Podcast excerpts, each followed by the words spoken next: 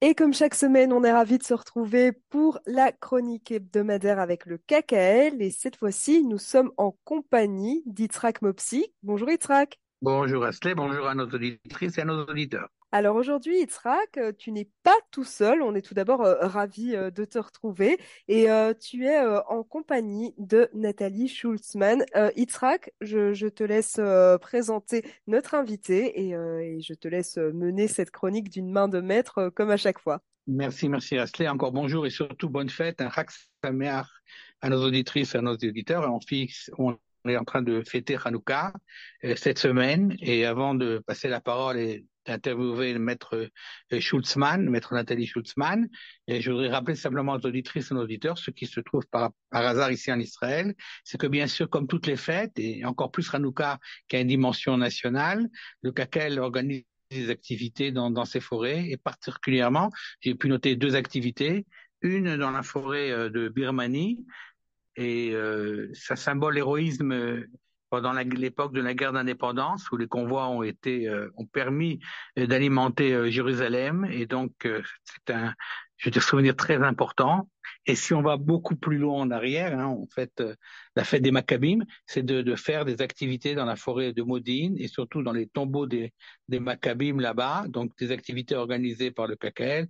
Ceux qui sont intéressés, qui seront, qui sont en Israël pendant cette époque, je les invite tous à venir et donc à profiter de ces activités sous, la, sous le domaine de, de Hanouka, la fête des Lumières. Et si on parle de lumière, on parle bien sûr de lumière lumière juridique également. Et euh, comme l'a euh, dit Slay, on a la chance aujourd'hui d'avoir avec nous Maître Nathalie Schultzmann, qui va nous parler euh, de l'activité juridique du CACA. Mais avant qu'on rentre dans le domaine professionnel, Nathalie, tu symbolises à nos yeux une réussite dans l'intégration et dans l'intégration au travail au KKL.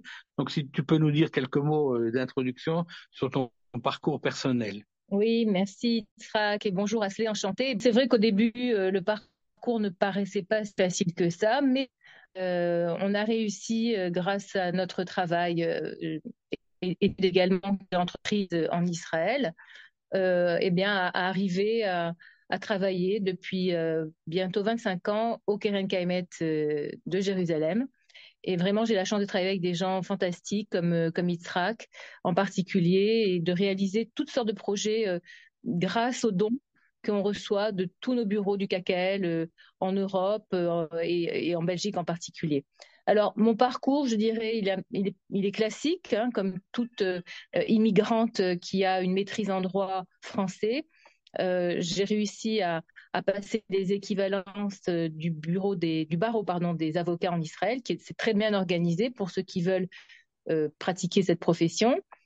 Par la suite, il faut effectuer un stage que j'ai effectué dans un cabinet francophone à Jérusalem et également au tribunal de paix, qui est le, tribunal de première instance.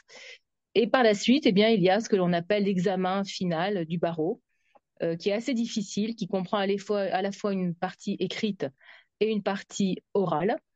Et euh, voilà, après, euh, j'ai eu la chance, en envoyant quelques fax, hein, parce qu'à l'époque, c'était ça, des fax, euh, d'être acceptée au Keren. Et depuis, voilà, je, travaille sur énormément de projets très intéressants et ça me permet de connaître beaucoup de monde et de collaborer essentiellement avec les représentants des, bureaux du KKL en Europe essentiellement, mais également en Amérique latine et en Australie, enfin, dans, dans tous les pays où il y a une représentation euh, de notre belle institution. Sans qu'on rentre bien sûr dans les secrets professionnels, hein, est-ce que tu peux dire quelques mots sur ton travail euh, spécifique par rapport donc à ces bureaux, à l'activité du CACA et peut-être aussi à ce qu'on appelle les, euh, les secrets commerciaux que nous voulons garder professionnellement? Oui, bien sûr euh, c'est pas vraiment des secrets professionnels, c'est plus ce qu'on appelle tout ce qui est propriété intellectuelle. Par exemple, les marques, le nom du Keren Kaemet Israël, Jewish National Fund, tous ces noms-là, comme par exemple la boîte bleue, hein, Blue Box, par exemple. C'est vrai que je m'occupe euh, vis-à-vis de tous nos bureaux euh, à l'étranger de, en fait, euh, protéger ces marques. Ce sont des protections de, de marques.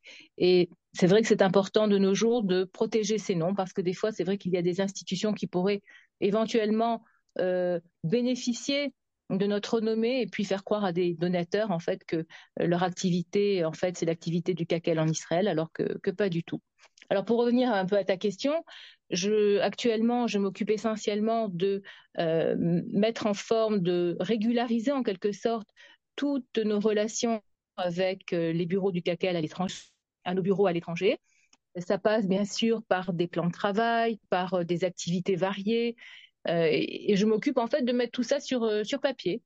non pas que c'était pas fait avant, mais simplement maintenant, nous avons des relations vraiment très bien organisées par l'intermédiaire de nos représentants ou également par l'intermédiaire de nos euh, des employés ici du CACL qui s'occupent de en fait euh, de mettre en place et de soutenir toute l'activité des bureaux du CACL à l'étranger.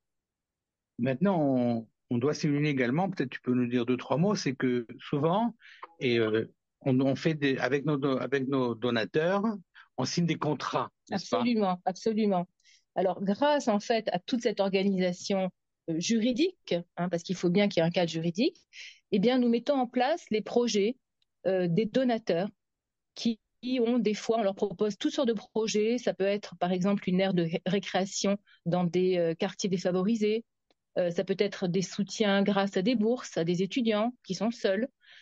Toutes sortes d'activités. Donc, nous mettons en place au niveau juridique les, projets désirés par ces mêmes donateurs et ils sont sûrs, en fait, grâce à ces contrats, que euh, les donations qu'ils vont faire au CACAL d'Israël par l'intermédiaire de nos bureaux euh, représentatifs dans chaque pays, eh bien, cette donation arrivera à son but, euh, au projet, et bien sûr avec une reconnaissance, avec que ce soit par exemple des, certificats que nous délivrons, ou alors sur place, nous avons des, murs de reconnaissance, hein, je ne sais pas comment on peut traduire ça en français, mais euh, où tous nos donateurs et donatrices sont euh, reconnus euh, et obtiennent vraiment le, comme on dit en hébreu, le kavod, l'honneur qui leur revient.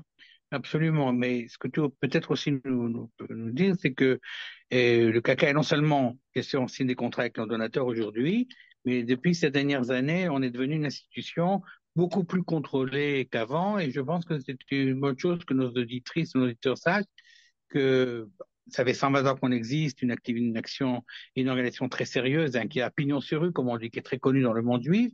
Mais aujourd'hui, euh, je veux dire, encore plus, on est, on est contrôlé euh, auparavant. Est-ce une bonne chose? Est-ce c'est difficile? Qu'est-ce que tu en penses? Tout à fait. Je, pense que c'est une bonne chose. Oui, effectivement, il sera que depuis 2017 exactement, le Keren Kayemet est devenu, a obtenu le statut de, société d'intérêt public. Hein. Euh, donc, euh, ce qui nous donne à la fois, je dirais, certains avantages, parce que tout de même, d'être une institution d'utilité publique, c'est une certaine reconnaissance au niveau national, et également ben, des obligations, comme toute chose, hein, c'est la contrepartie. Euh, c'est vrai que le contrôle du CACEL est vraiment adapté à ces activités, c'est-à-dire que euh, nous contrôlons, nous sommes contrôlés pour tout l'argent qui arrive, les donations et également tout l'argent qui est, euh, utilisé pour ces projets, vérifier que ça arrive bien là où ça doit arriver. Donc oui, c'est une bonne chose, absolument. Et c'est pour ça que le travail du département juridique euh, est important. Euh, et ça, nous l'avons bien compris. nous avons notre nouveau conseiller juridique, Monsieur Chimi Baron, qui vient d'arriver au KKL et qui est déjà pleinement conscient de l'importance du travail de la, du département juridique dans des activités du CACEL.